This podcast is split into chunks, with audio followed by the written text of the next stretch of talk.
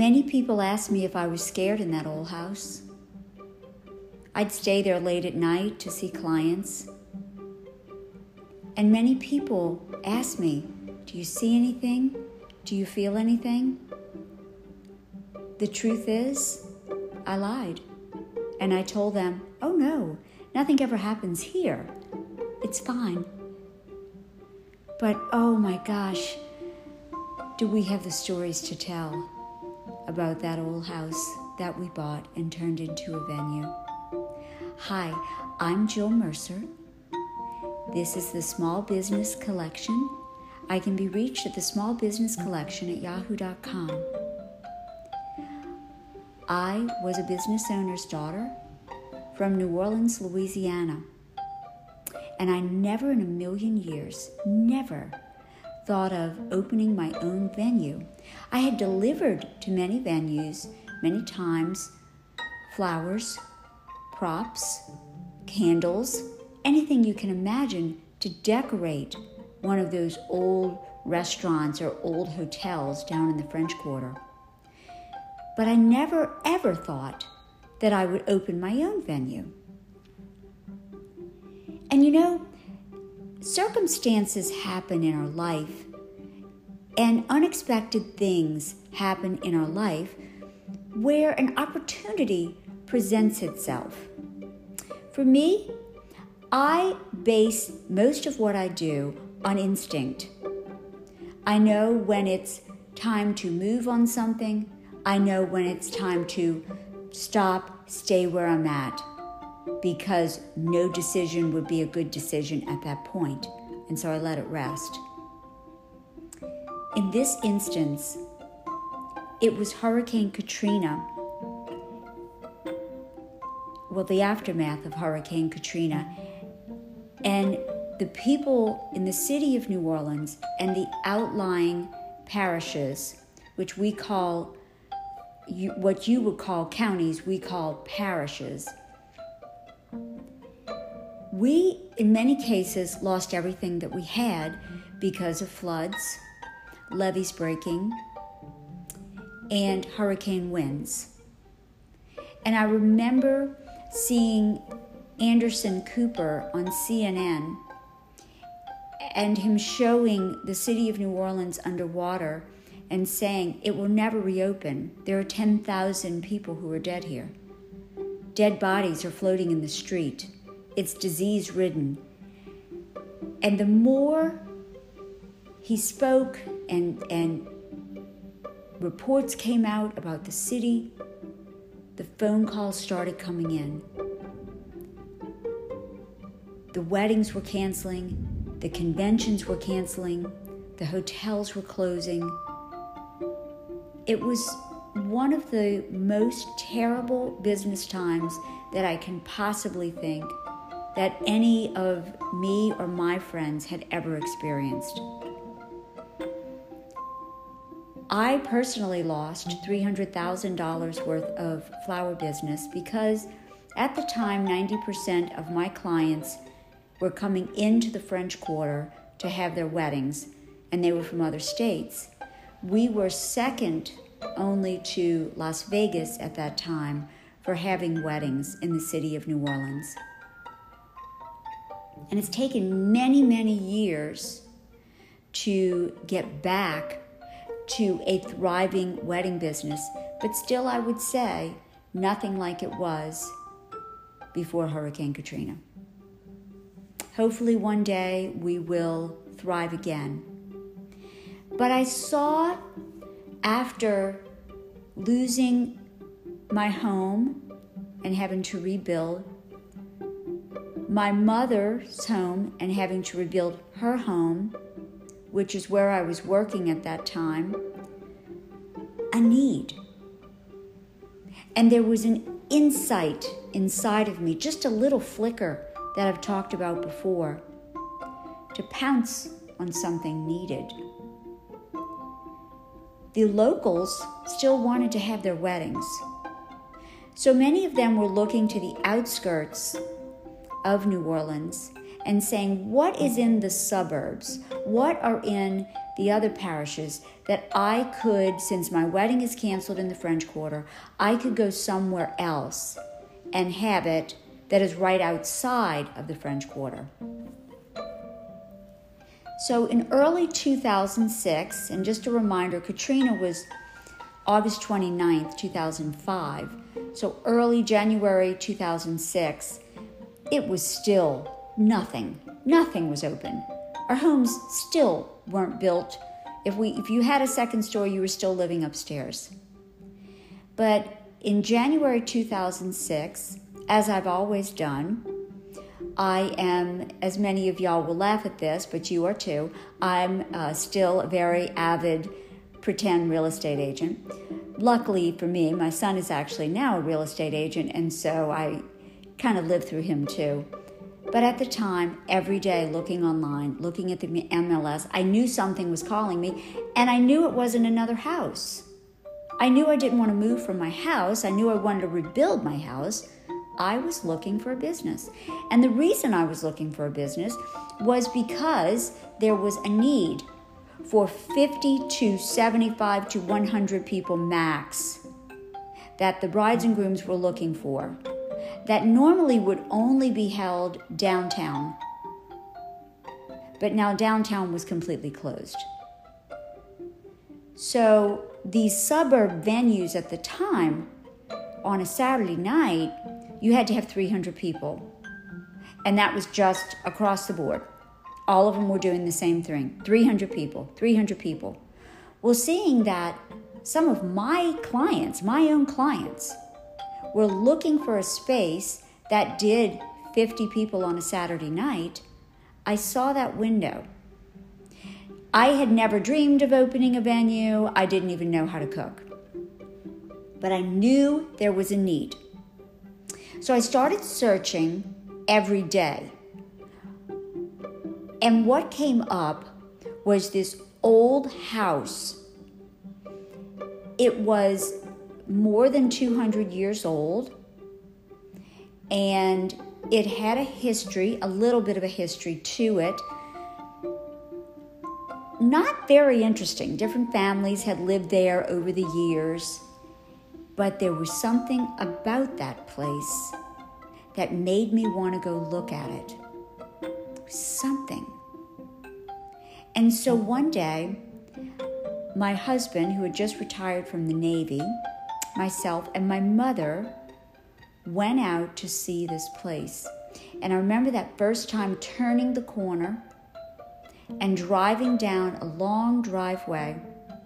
And suddenly I realized where I was. I was in the middle of a painting. Let me explain. When I was in high school, I took art, and I loved art, and I even got the art award at graduation. And we had this old nun that taught this class. And she loved two things, to paint and draw: magnolias and this old house in the country. I drew and painted that old house in the country, which had water in front of it, a river in front of it, 50 times at least. And as I turned that corner the first day to go and see this old house, I realized that everything from the trees that lined the driveway to the irises in front of the house, I knew that house. I had painted that house. And it felt like it was calling me to be there. I remember the real estate agent didn't bring us through the front door. We went through the side door to see the old house. And it was a restaurant at one time, so the first thing that we saw was this old bar, beautiful bar. And as we started to go through the house, I did not, let me be real clear about this, I didn't feel a dark energy in the house. I felt a sadness in the house. It was a beautiful April day with the most gorgeous azaleas you've ever seen. Those azaleas were 100 years old in the front of the house. It was bright, it was cheery outside, but inside that house, it was sad and dark and lonely and screamed to be open. We walked through. The property was $1.2 million. I'm a small business owner. You might as well have said it was $1 billion trillion. But for some reason, I had a lot of confidence in myself and in this house. I don't know why. And so did my mom. So the real estate agent was very clear, and he said that the owner would owner finance. Now, at the time, I didn't realize that this owner financing would be at 8%, and I'd almost lose my own home over it. But I was excited at the prospect, and so was my mom. My husband, not so much.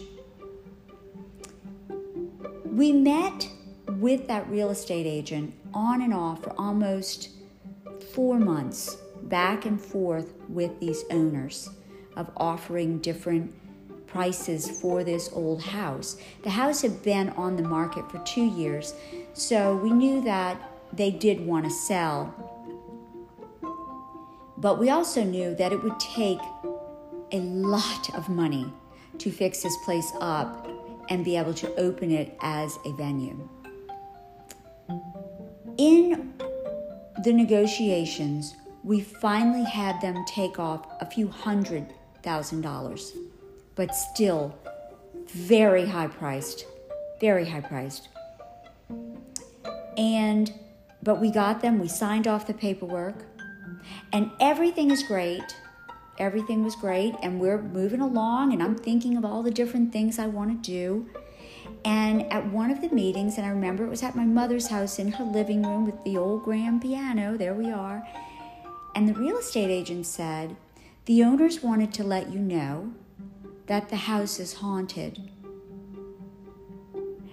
And he smiled as if that was a bonus. And a feeling came over me that said, I can't buy it. I don't want to buy that house then. I cannot take that on. I will feel every single thing that the house has. I can't do it. Oh, well, he said, no, I think he was just kidding. That's why I smiled after. We were 2 weeks from buying this place. And he said, "Look, the owner has offered," after we had called him and spoken with him about my concerns, "the owner has offered to allow you to sleep at the house," because they had built this owner suite upstairs. And he said, "You can sleep there." I wasn't going to sleep there. But my daughter, some of her friends, and my son, his friends said, "Hey, we'll all sleep there. That'll be great." They were probably just eyeing the bar and, was going to party all night, which they probably did, but I didn't ask. So they slept there for a night. And when they came home that day, I said, "What did you hear? What went on? What happened during the night?" "Nothing. Nothing happened." Okay, I was feeling better. We went on. We are going through. We're doing inspections. We're checking all the boxes off. And on the final walkthrough, the owner came for the final walkthrough, and he's walking through with us, and he said, my wife has never stayed a night in this house. This is our country house, but she's never stayed here." And I said, "Why is that?" And he said, "She was too afraid. She's too scared. And I only stayed here one night, and I was afraid. I heard things, so I couldn't stay here." That was 3 days before the act of sale. One day before the act of sale, our real estate agent called and said, "The owners do not want to sell this house to you. They have decided that they will be opening a venue after seeing your ideas of what you want to do. That's what they're going to do, and they're going to hire a manager. They want to know if you want to be the manager. I didn't want to be anybody's manager. I'm a small business owner. I want to own it myself. So I felt like at that part, and after discussing it with everybody that I could find, that the owner had only told me the story about his wife because he was trying to scare me into not buying the property. On the day of the act of sale, my husband and I sat there for an hour waiting for the owners to come. They were an hour late. They were rude to us, even though they were the financiers. They were the bank to us. We really didn't know what was going on until we left, went out to the old house, and realized that although they said they were going to leave everything except 12 items, they wiped it out. Every antique that was there, the refrigerator, the stove, the fryer, everything was gone. And our hearts sunk. Because very importantly for you to know this, we had just put ourselves in $1 million of debt to buy what I pretty much expected was a house full of ghosts. And boy, would we learn over the next 12 years of how to handle the spirits that were there and that would pass through via our families. And did we learn how to respect what was exactly going on in that house and how to handle that? And for the first time, I realized that they have people who live in houses for many years and will say to you, "Oh, we know we have a ghost." They close cabinets, or they close doors, or they do this, or they do that. And for years I thought, how could you possibly put up with that? I would have to leave. There's no way that I could stay. But when you have bought an old house and you have just put your family in debt for $1 million, all of a sudden you realize, I can't sell this house. It was on the market for 2 years. So I better learn a way to make this work. And that is what we did. In my next episode, I am going to tell you the early days of happenings at this old house. I hope you will join me. I'm Jill Mercer. This is the Small Business Collection. I can be reached at the Small Business Collection at yahoo.com. I am glad that you are giving me the opportunity to share business secrets with you and different things that have happened and why I kept businesses. Thank you. I'll see you on the next episode.